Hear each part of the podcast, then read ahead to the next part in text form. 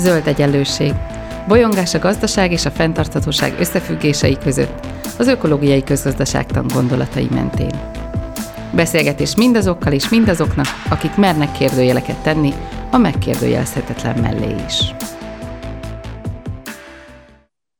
Köves Alexandra vagyok, és nagy szeretettel köszöntöm a hallgatókat, és nagy szeretettel köszöntöm vendégemet, Szántó Rihárdot, közgazdászt, a Budapesti Corvinus Egyetem docensét. Szia, Ricsi! Szervusz, Szandra, és én is üdvözlöm a hallgatókat. A mai adásunk témája a kockázatészlelés és a fenntarthatóság, de még mielőtt belekezdenénk a témába, szeretném, hogyha röviden bemutatkoznál a hallgatóknak, hogy, hogy mivel foglalkozol. 2002 óta, tehát majdnem 20 éve dolgozom a Budapesti Corvinus Egyetemen, illetve annak jogelődjein, és a Vállalatgazdaságtan Intézetben, illetve a döntéselmélet tanszéken dolgozom, most már mint egyetemi docens, és az egész karrierem ehhez az intézményhez kötődik, és a döntéshozatallal, a vezetői, menedzseri döntéshozatallal foglalkozom elsősorban, ezt tanítom is, és ez a kutatási területem, és ezen belül, és valószínűleg ezért esett rám a választásod, a kockázat mellett, a bizonytalanság mellett hozott döntésekkel foglalkozom elsősorban, mint kutatási téma, és mint az oktatásban is ezeket a témákat viszem. Ez egy nagyon fontos terület a döntéshozatalon belül, hiszen nagyon, olyan, nagyon kevés olyan döntésünk van, ami ami semmilyen bizonytalanságot vagy kockázatot ne hordozna magában, és hát emellett köteleződtem el idestova 19 éve, és ezt így magaménak érzem azóta, hogy döntően ezzel foglalkozom. Köszönöm szépen. Amikor a zöld egyenlőségben egy lehetséges fenntarthatósági átmenetről beszélgetünk, akkor, akkor több reakció is lehetséges. Az egyik az az, hogy valaki belehallgat és legyint, hogy á, úgysem tudunk mi már semmit tenni időben. Um, a másik lehetőség meg, hogy valaki úgy reagál rá, hogy hát úgy még nem volt soha, hogy ne lett volna valahogy, az emberiség úgyis megoldja ezt a problémát is, a környezeti problémáink majd megoldódnak, és uh, Ugye ők nagyon eltérően reagálnak erre, mégis érdekes módon mindkettő tulajdonképpen a cselekedetében passzív marad, de hogy a megközelítésük az, az nagyon más.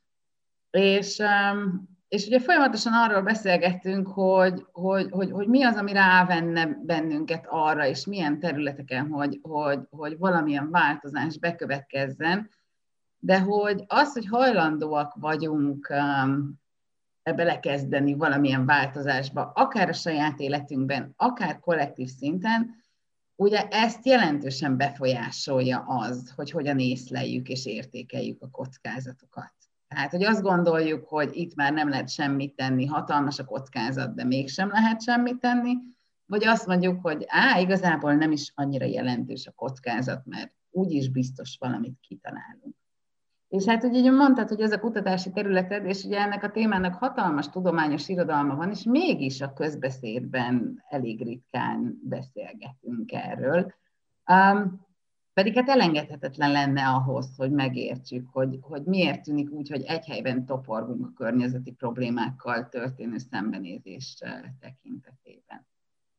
Mik azok az alapvetések, amiket az ilyen eltérő egyéni kockázatészlelésnél figyelembe kellene venni?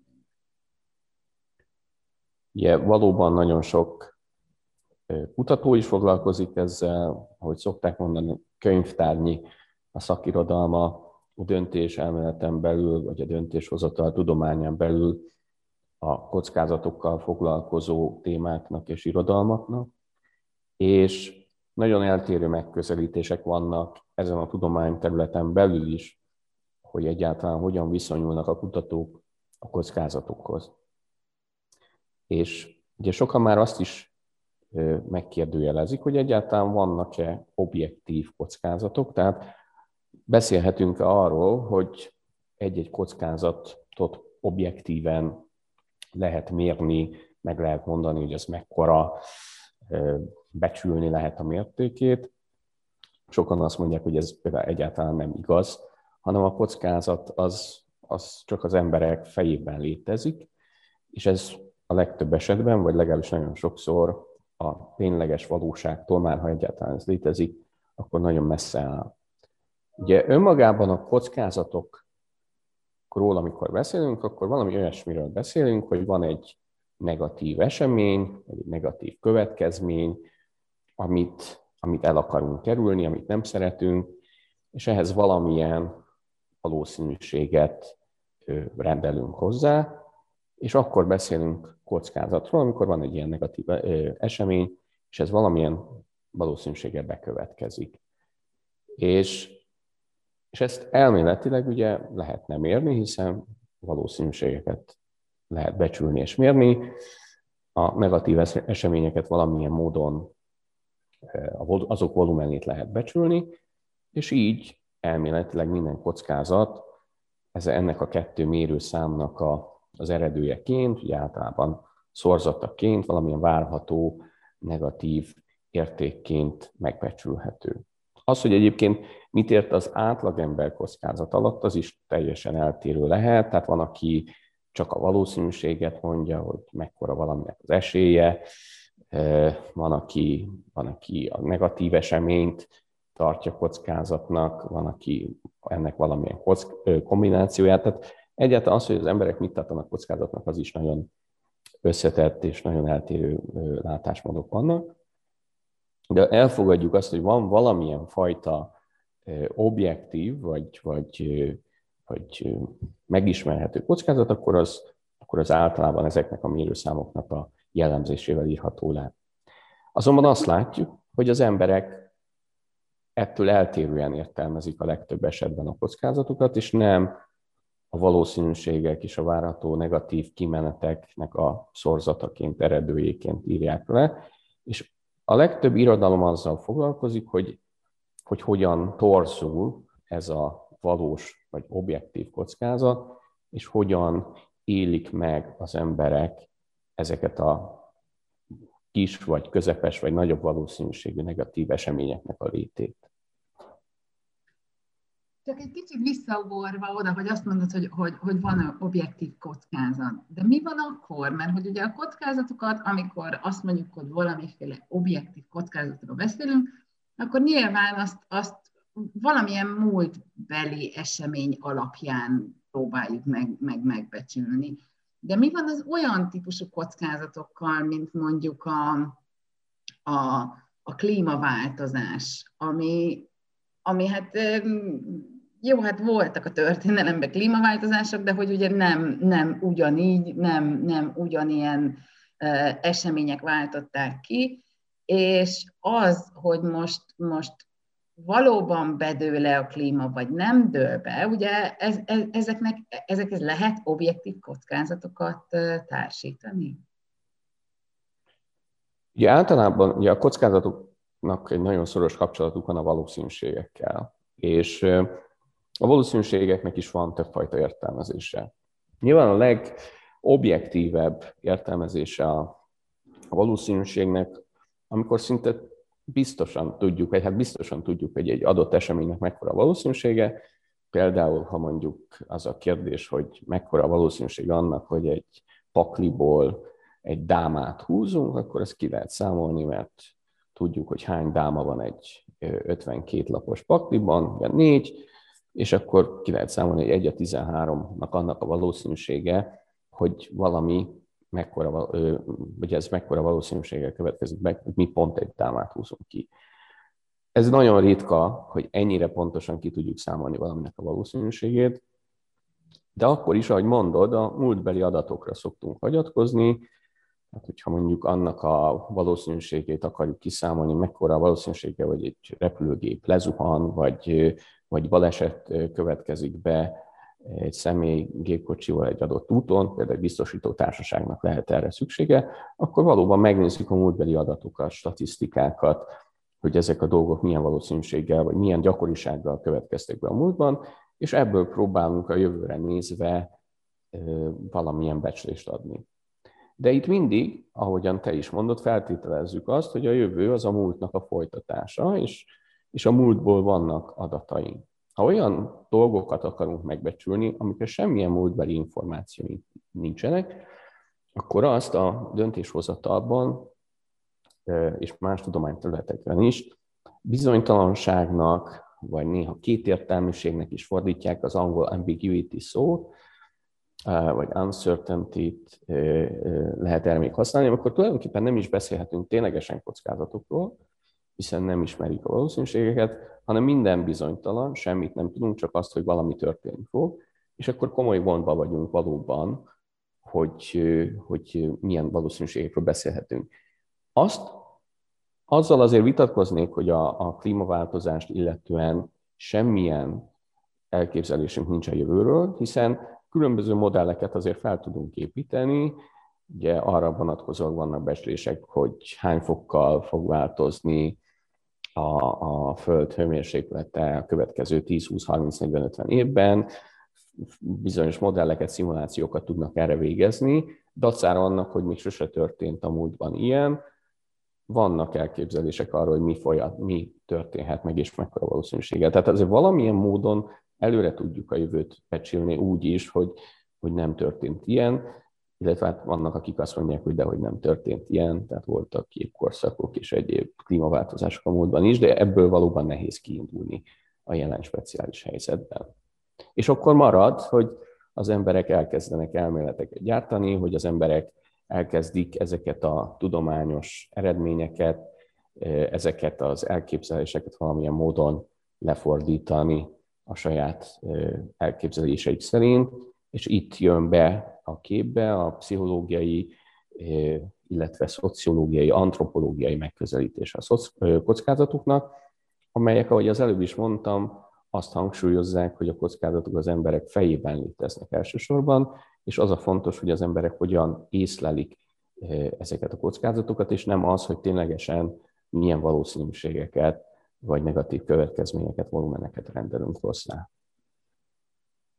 Akkor, amikor, amikor ezekről a, a pszichológiai kockázatbecslésekről beszélünk, akkor ugye van két tényező, amit, amit, amit kiszoktak emelni ebbe, hogy, hogy mennyire ismeretlen nekünk az a kockázat, meg hogy, meg hogy mennyire tűnik félelmetesnek ez a kockázat. És igazából ez a, ez a két dimenzió, ez így, um, ez így elég jelentősen meghatározza, és azért a koronavírusnál is jól láttuk, hogy amikor még nagyon ismeretlennek éltük meg, akkor ugye erősebb volt a, um, a kockázatészlelés, aztán amikor már úgy egy kicsit kezdtük megismerni, akkor, akkor uh, uh, kevésbé.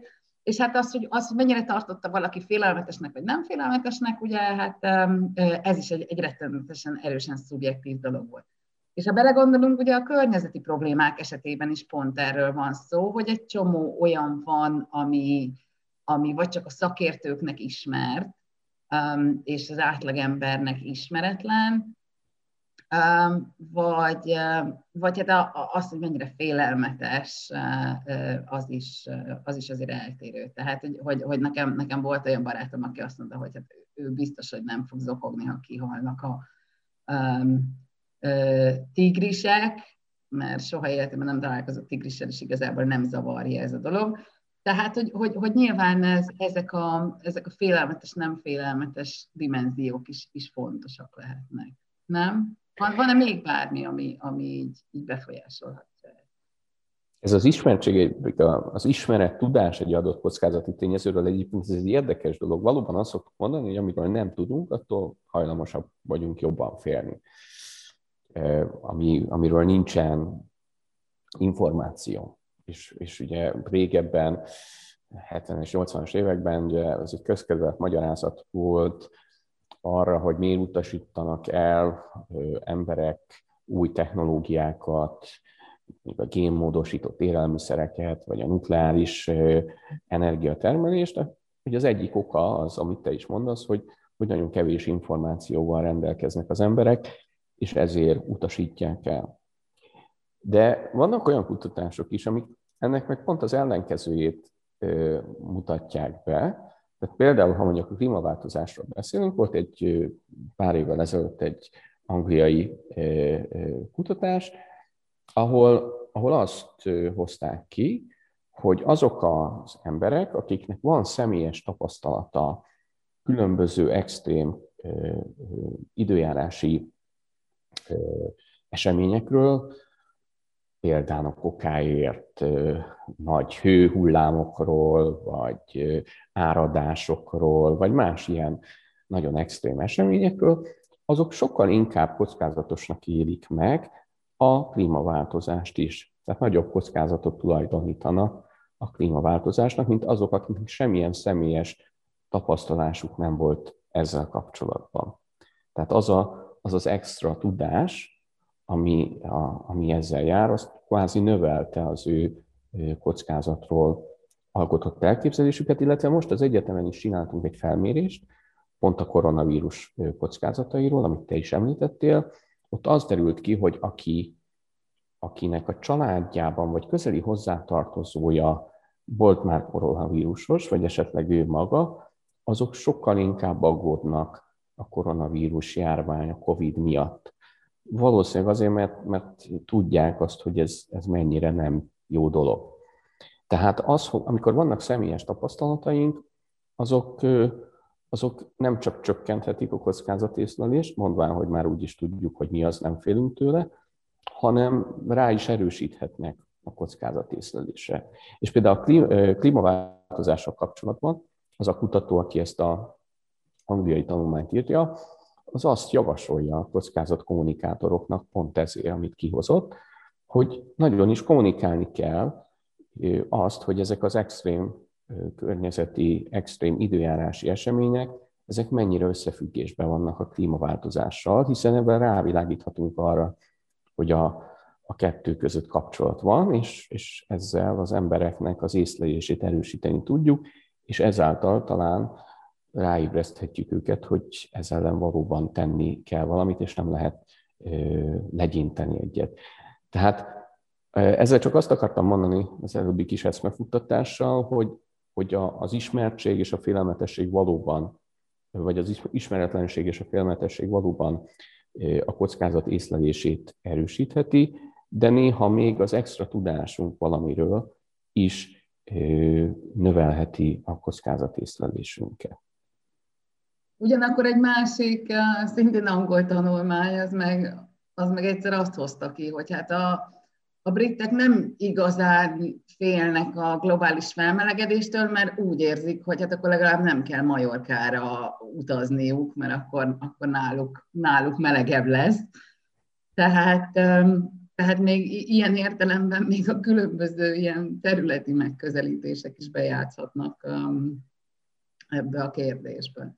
Abszolút, tehát az, hogy ami a kockázatkutatásból egyébként látszik, és ebből a pszichológiai vagy társadalmi kockázatészlelésnek a kutatásából látszik, hogy nagyon sok minden van befolyásol arra, hogy, hogy az egyének, illetve vagy csoportok, illetve akár teljes társadalmak hogyan tekintenek a gyógyít kockázatra.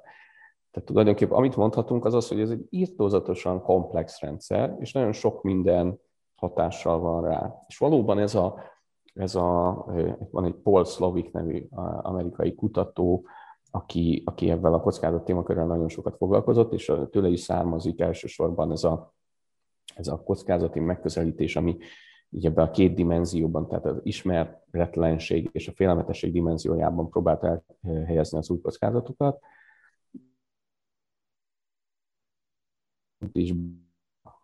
És az egyik nagy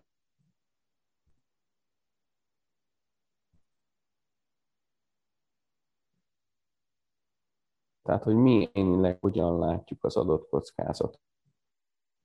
Van például, hogy férfiak és a nők hogyan tekintenek kockázatokra. Mindig az jön ki minden kutatásban, hogy a nők általában a kockázatokat nagyobbnak érzékelik, mint a férfiak ugyanazokat a kockázatokat.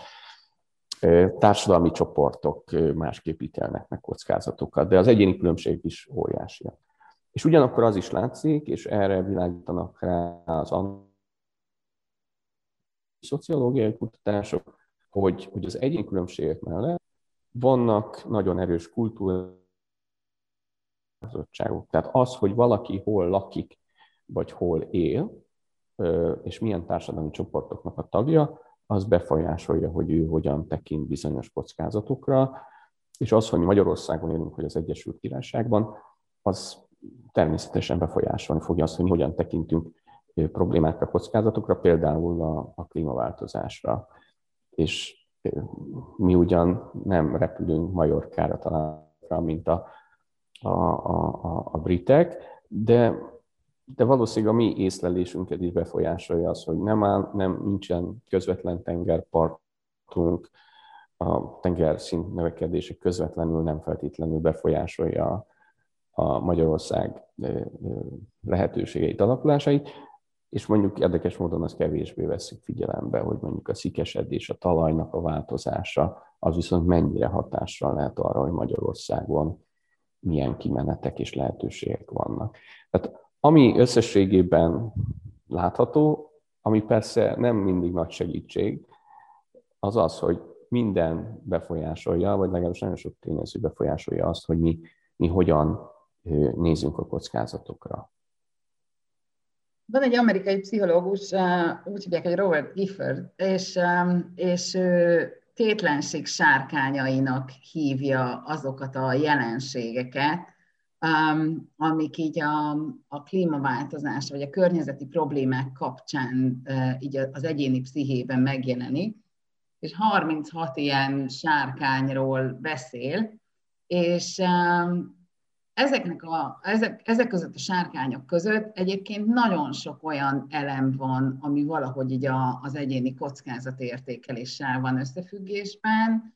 Um, ilyen például az, hogy, hogy, hogy mennyire akarjuk egyéni szinten elkerülni a bizonytalanságot, mennyire becsüljük le időben és, és térben a kockázatokat, mennyire vagyunk hajlamosak um, optimistán torzítani a, a jövővel kapcsolatban, milyen viselkedési lendület visz bennünket, a, a cselekvésünkkel milyen elsüllyedt költségeket veszünk figyelembe. Um, szóval a kockázat észlelésnek van egy csomó fizikai, pszichológiai, társadalmi, pénzügyi, időbeli dimenziója. Egy kicsit beszéljünk néhány ilyen jelenségről, ami úgy általában a kockázati értékelésünket befolyásolja, meg azt, hogy hajlandóak-e vagy, vagyunk-e valamit megtenni, vagy sem. Uh-huh. Az egyik ilyen terület, szerintem amit érdemes kiemelni, ez az az optimizmus, magabiztosságnak a kérdése, az látszik, hogy hogy ezek a pszichikai vagy pszichológiai hatások, ezek nagyon erősen befolyásolják a kockázatészlelést.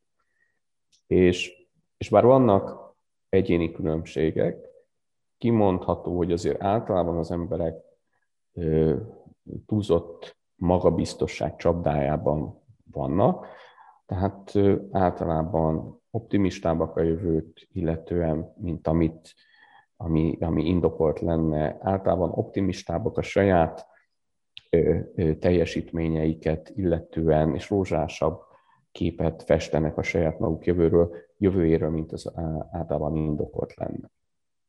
És például, ha mondjuk egy másik fajta kockázatot nézünk, a, a, a közlekedésben a legtöbb ember meg van róla győződve, hogy ő, ő az átlagosnál jobban vezeti az autót, és ezért vele kisebb az esélye, hogy előfordulnak közlekedési balesetek, és az emberek 91 néhány százaléka úgy gondolja, hogy jobban vezet autót, mint az átlag, ami egyébként nem lehetetlen esemény, hogyha mindenki az átlagnál jobban vezet, de ez ugye azt is vonja maga után, hogy van egy-két bűnrossz vezető, aki ezt ellensúlyozza, ezt a 93 százalékot, aki meg az átlag fölött van. De azért azt érezzük, hogy valószínűleg ez, a, ez nem igaz, tehát az emberek többsége átlagosan vezet, és belefér az is, hogy átlagosnál rosszabbak vagyunk, csak ezt nehéz, nehéz bevallani, vagy nehéz elismerni magunknak, hogy, hogy bizony, bizonyos dolgokhoz kevésbé értünk. És, és ez a fajta túlzott optimizmus, egy túlzott magabiztosság, ez egyrészt magyarázhatja azt is, amit ugye az elején mondtál a bevezetőben, hogy, hogy többet gondolunk a, az emberiség képességeiről is, és a technológiába vetett bizalmunk az korlátlan, és mindig azt gondoljuk, hogy minden megoldódik, majd az eddig minden problémát megoldottunk.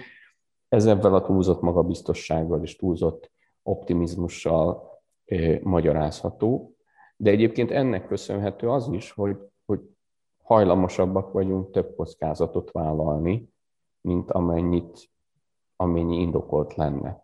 Pontosan azért, mert azt gondoljuk, hogy ezeket majd mi kezelni tudjuk, és a, a szerencsétlen kimenetek azok majd minket el fognak kerülni, és majd a többiek, az átlag lesz az, akinek el kell szenvedni ezeket a negatív következményeket, és nem nekünk, akik egyébként szintén belesétálunk ezekbe a kockázati csapdákba.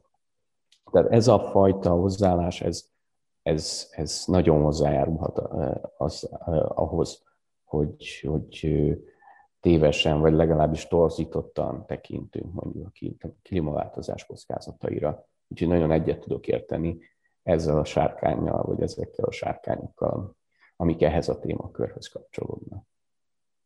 Ami még érdekes lehet itt, és, és nyilván ez, ez az ökológiai közgazdaságtanban egy, egy alapkritika, hogy, hogy például a közgazdaságtanban már, már intézményesítetten becsüljük le a jövőt, ugye ezt diszkontálásnak hívjuk, de hogy, hogy ez, a, ez az emberi, míg, míg mi ezt közgazdászként e, e, konkrétan kiszámolva is megtesszük, addig a jövő diszkontálása az ugye a, a fejekben is megtörténik, tehát hogy, hogy az, ami majd valamikor a jövőben megtörténik, annak a kockázatait hajlamosak vagyunk lebecsülni.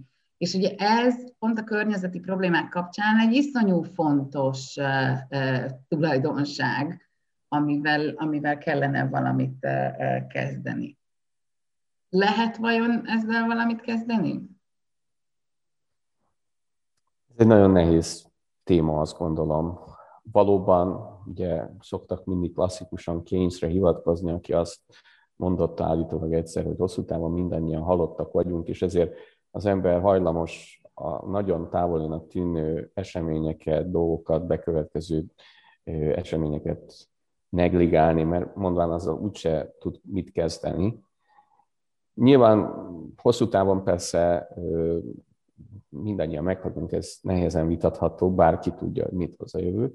De azért az, hogy a jövő generációkra ettől függetlenül mégiscsak oda kéne figyelni, és a saját gyerekeinknek legalább valamilyen elfogadható életminőséget biztosítani, az azért ezt egy kicsit árnyalja. De az való igaz, hogy, hogy a, a, a, az is, a, a diszkontálás akár térben, akár időben, az, az szinte mindenütt jelen van, illetve itt az időbeli döntéseknél szerintem, amit érdemes felvetni, az az, hogy sokszor ahhoz, hogy valami jobb legyen a jövőben, ahhoz most kell néha meghozni olyan döntéseket, vagy olyan úgy kell viselkednünk, hogy az, az rövid távon, vagy most itt kedvezőtlen hatása lehet.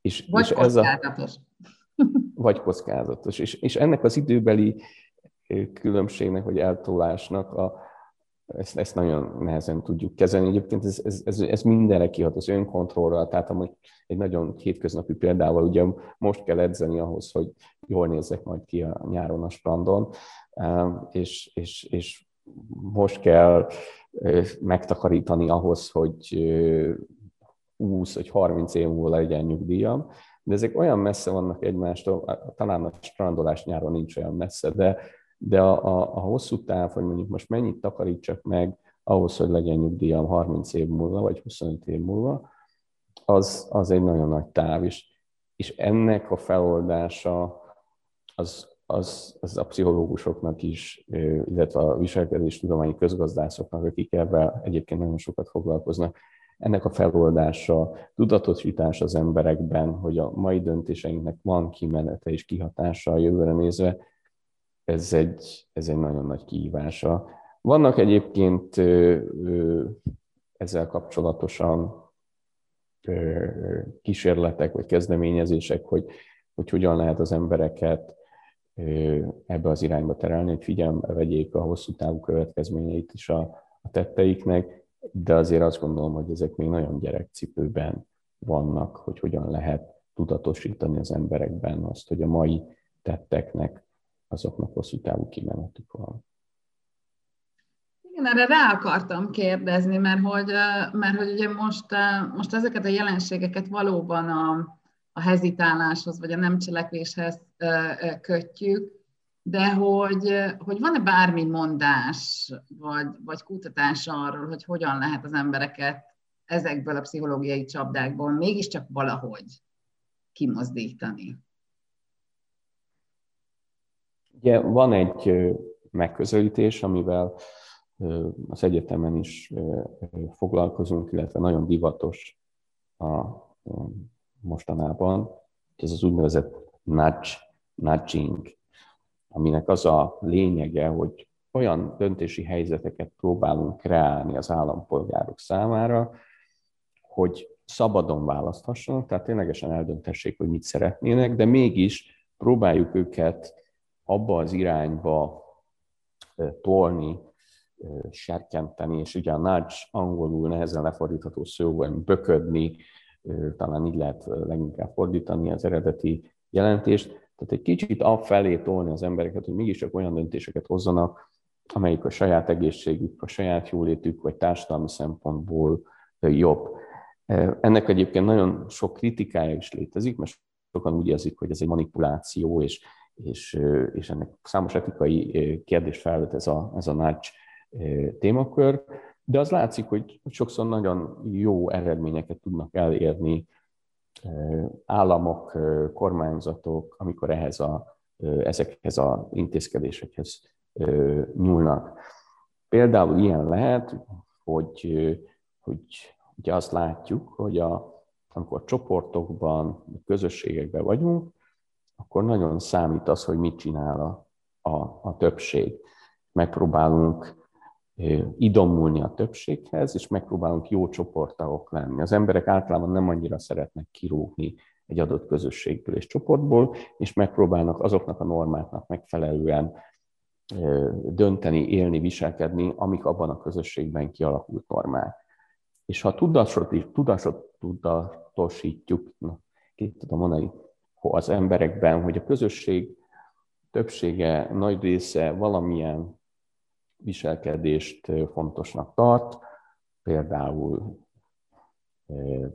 megtakarítanak, vagy nem fogyasztanak olyan sokat, vagy figyelnek a hulladékok kezelésére, és nagyon sok mindent lehetne mondani, akkor az emberek is megpróbálnak elköteleződni emellett, ezek mellett a magatartás minták mellett. Tehát ez a konformitás, amit egyébként sokszor mint negatív jelenségként szoktunk leírni, hiszen ez néha teljesen irracionális döntéseket eredményez, hogy az emberek mindig próbálnak a csoporthoz igazodni, de jelen esetben ki is lehet használni, hogyha felhívjuk a figyelmüket arra, hogy a többség így vagy úgy dönt, és ez kedvező a társadalom szempontjából, akkor ezzel ösztökélni fogjuk őket is, hogy, hogy, hogy úgy döntsenek, ahogy az, az jó lenne hosszú távú szempontokat figyelembe, venni, figyelembe véve de, de nagyon sokfajta ilyen eszköz van, hogy hogyan csomagoljuk, hogyan mutatjuk be a, a dolgokat.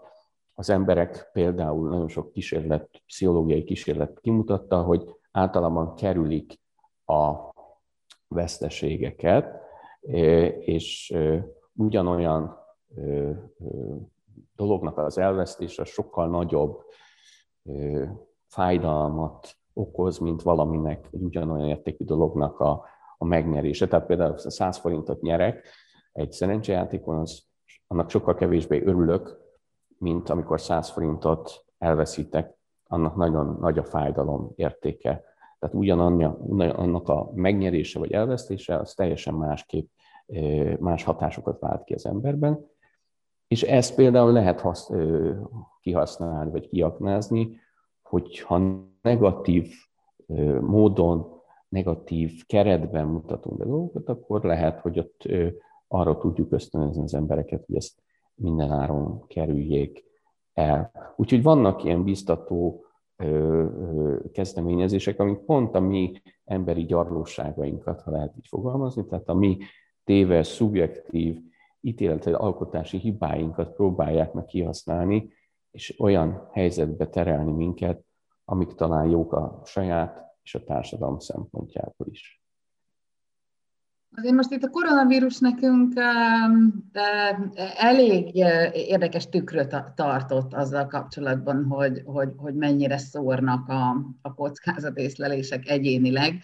Tehát akár egy családon belül is bőven megfért egymás mellett az, aki bezárkózott és egyfolytában fertőtlenített, meg az, aki úgy érezte, hogy, hogy ez az egész csak egy felfújt dolog, és a kockázatok szükségtelenül fellettek nagyítva.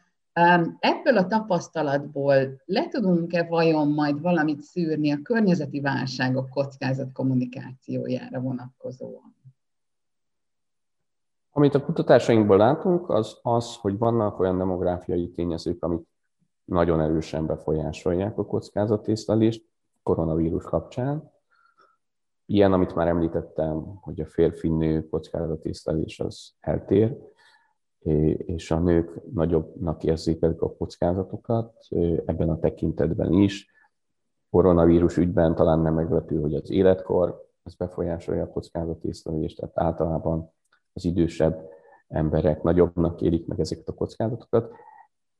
Ez, ezek, ezek olyan jelenségek, amik, amik bizton átvihetők más kockázati tényezőkre is. Tehát, hogy ilyen demográfiai különbségek vannak a klímaváltozással kapcsolatos kockázatok megítélésében is, és ezekre szerintem a kockázat kommunikációjában lehetne is valamennyire alapozni, hogy másképp kéne szólni ezekhez az eltérő csoportokhoz. Azt is láttuk, hogy másképp viszonyulnak a kockázatokhoz Budapesten, másképp vidéken, aminek száma sokkal lehet. Tehát ezek, ezek a különbségek megvannak, és ezekre oda kell figyelni. Azonban vannak olyan különbségek is, amik nem férfiakhoz, nőkhez, idősekhez vagy fiatalokhoz, és nem így köthetők, de például látszik az, hogy azok, akik, akik a, a különböző koronavírus fontosságát, vagy koronavírus kockázatát negligálni, vagy, vagy kisebbítendő céloknak, vagy bocsánat, üzeneteknek jobban hisznek, tehát a vírus tagadó üzeneteknek jobban hisznek, azok, azok nagyon eltérően látják a kockázatokat, és azok nagyon eltérően reagálnak azokra az intézkedésekre, kormányzati intézkedésekre, vagy például ilyen nádzsokra, amiket az előbb mondtam, és ezekre is figyelni kell, hogy ki mennyire fogékony ezekre a üzenetekre, amikre nem feltétlenül van meg mindig a, a, a tudományos megalapozottsága. És ugye azt látjuk a klímaváltozásnál is, hogy azért nagyon sok olyan információ kering, aminek a tudományos megalapozottsága zéró, vagy nagyon csekély, de azért, mert felkarolják bizonyos ismert emberek, vagy, vagy akár politikusok, ezért befolyásolja az, hogy hogyan tekintenek kockázatok emberek, és például ki lehet mutatni, Amerikában voltak is ilyen felmérések, hogy a demokraták, vagy a republikánusok bizonyos kockázatokat teljesen másképpen ítélnek meg. Legyen az klímaváltozás, vagy a koronavírus. Pusztán azért, mert másképp más vezetőik vannak, meg más más üzeneteket hallanak a, a, a tévében, rádióban. És igazából visszajutottunk oda, hogy akkor, amikor nem, nem tudunk objektív kockázatbecslésről beszélni, akkor, akkor, akkor nyilván ugye teret adtunk ennek a különböző megközelítéseknek, meg narratíváknak, és és hát igen, de ettől még nem biztos, hogy az objektivitásra fogunk tudni a végtelenségig törekedni. Én nagyon szépen köszönöm neked ezt a beszélgetést. A hallgatóknak nagyon köszönöm, hogy hallgattak bennünket. Hallgassanak bennünket legközelebb is. Szia, Ricsi, köszönöm neked. Én is köszönöm, hogy itt lehettem. Sziasztok, viszontlátásra! Ez volt az Új Egyenlőség zöld podcastjának mai adása. Hallgassátok az Új Egyenlőség piros podcastot is. Nézzétek a stúdióbeszélgetéseket a YouTube csatornákon, és olvassátok a www.újegyenlőség.hu-t. Vitatkozzatok velünk a Facebook oldalunkon. Jövő héten újra találkozunk.